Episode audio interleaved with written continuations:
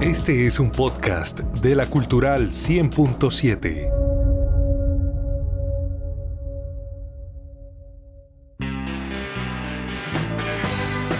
En Opina Santander es el momento de fútbol vinilo con Freddy Josué Niño. Esta semana el balón siguió rodando en diferentes canchas de todo el mundo.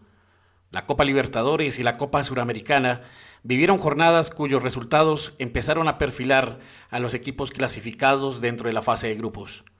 En Europa se definieron los equipos que van a disputar la final de la Champions League. El 29 de mayo en Turquía, la Orejona tendrá a un equipo inglés como dueño, sea el Manchester City o el Chelsea. Sin embargo, por más fútbol que hayamos visto, no podemos ser ajenos a lo que se vive en el país. Colombia se ha visto inmersa en situaciones y manifestaciones de inconformidad que han terminado en hechos lamentables de caos y tragedia. Como dijo el gran Jorge Valdano, de las cosas menos importantes, el fútbol es la más importante. Por esa razón queremos dedicar este espacio para reflexionar un poco acerca de la condición humana, eso sí, sin desprendernos del todo de la pelota. Hoy tocaremos un capítulo especial basado en parte del legado que le dejó a la humanidad un ser bueno, un alma grande que vio en el fútbol un medio para transmitir su filosofía de reconciliación y de no violencia. Con mucho respeto, es un honor compartir parte del pensamiento y de las enseñanzas de Mahatma Gandhi. Bienvenidos a Fútbol Vinilo.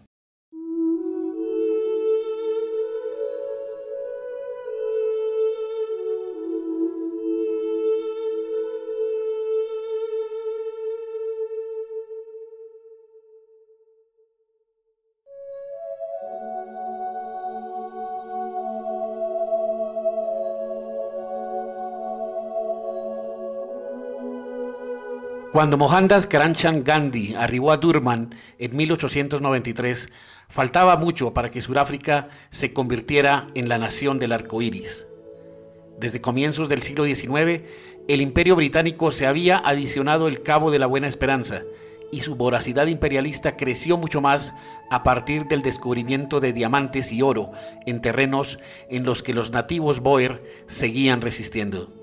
El joven Gandhi ya había adelantado sus estudios de derecho en Londres, pero la escasa oferta laboral en su natal India lo motivó a partir hacia la gran colonia británica del sur del continente negro, en la que más de 150.000 indios ya se habían asentado en busca de mejores oportunidades.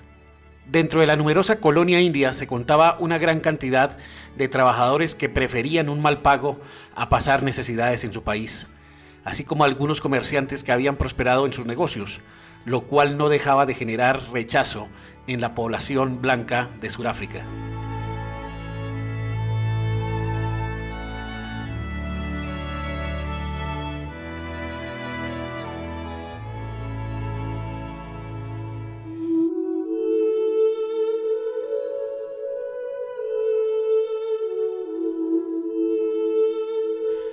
Gandhi no fue ajeno a la xenofobia, incluso a los dos meses de arribar a Durban, fue maltratado al querer utilizar su tiquete en primera clase del tren a Pretoria.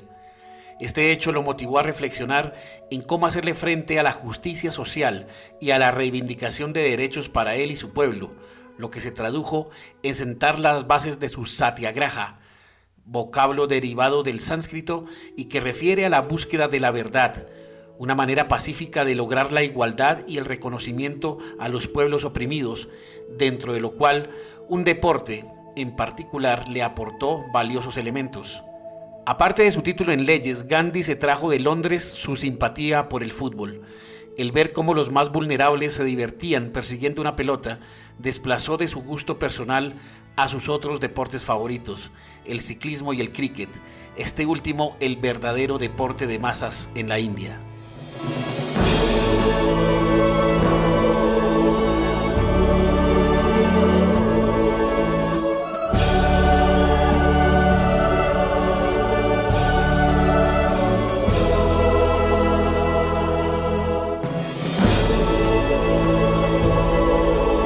Fue en aquel país olvidado por Dios donde encontré a Dios. reflexionó Gandhi muchos años después refiriéndose a su experiencia en Sudáfrica. Sus postulados alrededor de la revolución pacífica y la lucha contra el apartheid ya lo habían convertido en un líder no solo de la comunidad india, sino de la población nativa y negra que constituía una mayoría sometida por los británicos. Durante esa etapa de su vida creó equipos de fútbol en Durban, Pretoria y Johannesburgo, los tres con el particular nombre de Passive Resisters, algo así como resistencia pasiva. No hay muchos registros del nivel del juego de estos equipos. Lo que sí es cierto es que la Asociación Surafricana de Fútbol Hindú, fundada en 1903, se gestó a partir del liderazgo de Gandhi.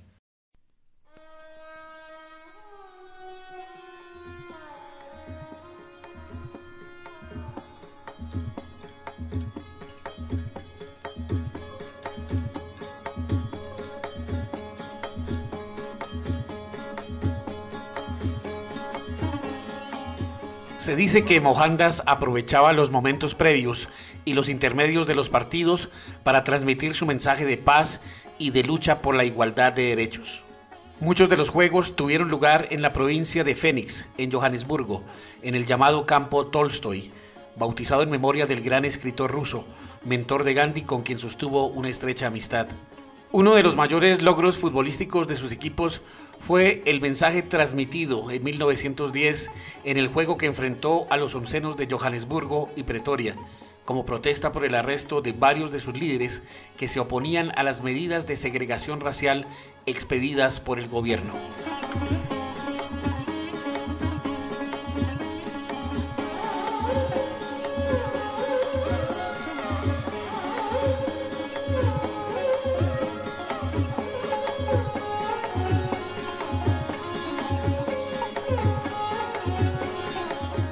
Sin duda, el actuar de los resistentes se convirtió en la piedra angular del juego limpio o fair play a partir del trabajo en equipo, basado en valores y principios morales.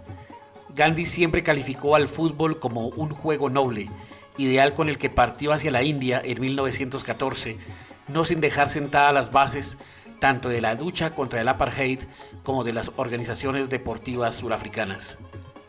La filosofía y modelo de lucha de Mohandas Karamchand Gandhi liberó a la India del imperio británico. Su mensaje de amor y de no violencia ya lo habían hecho merecedor del título de Mahatma, vocablo del sánscrito que traduce alma grande.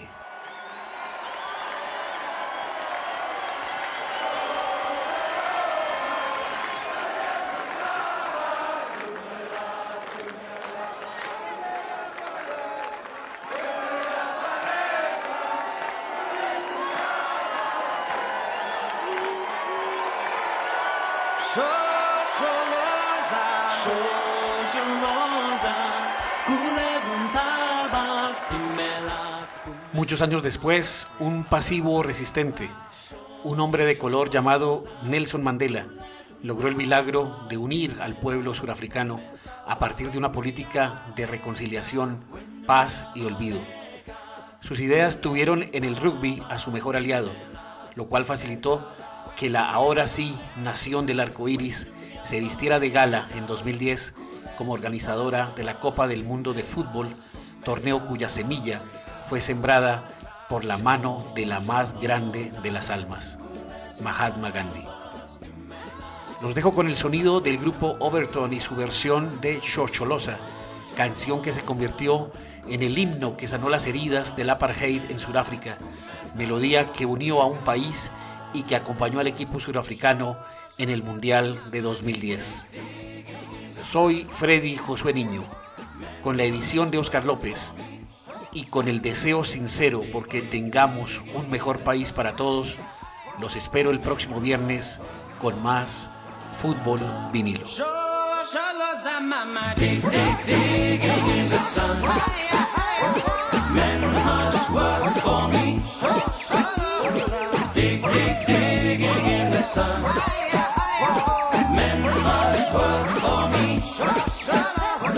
Dig, dig, digging in the sun.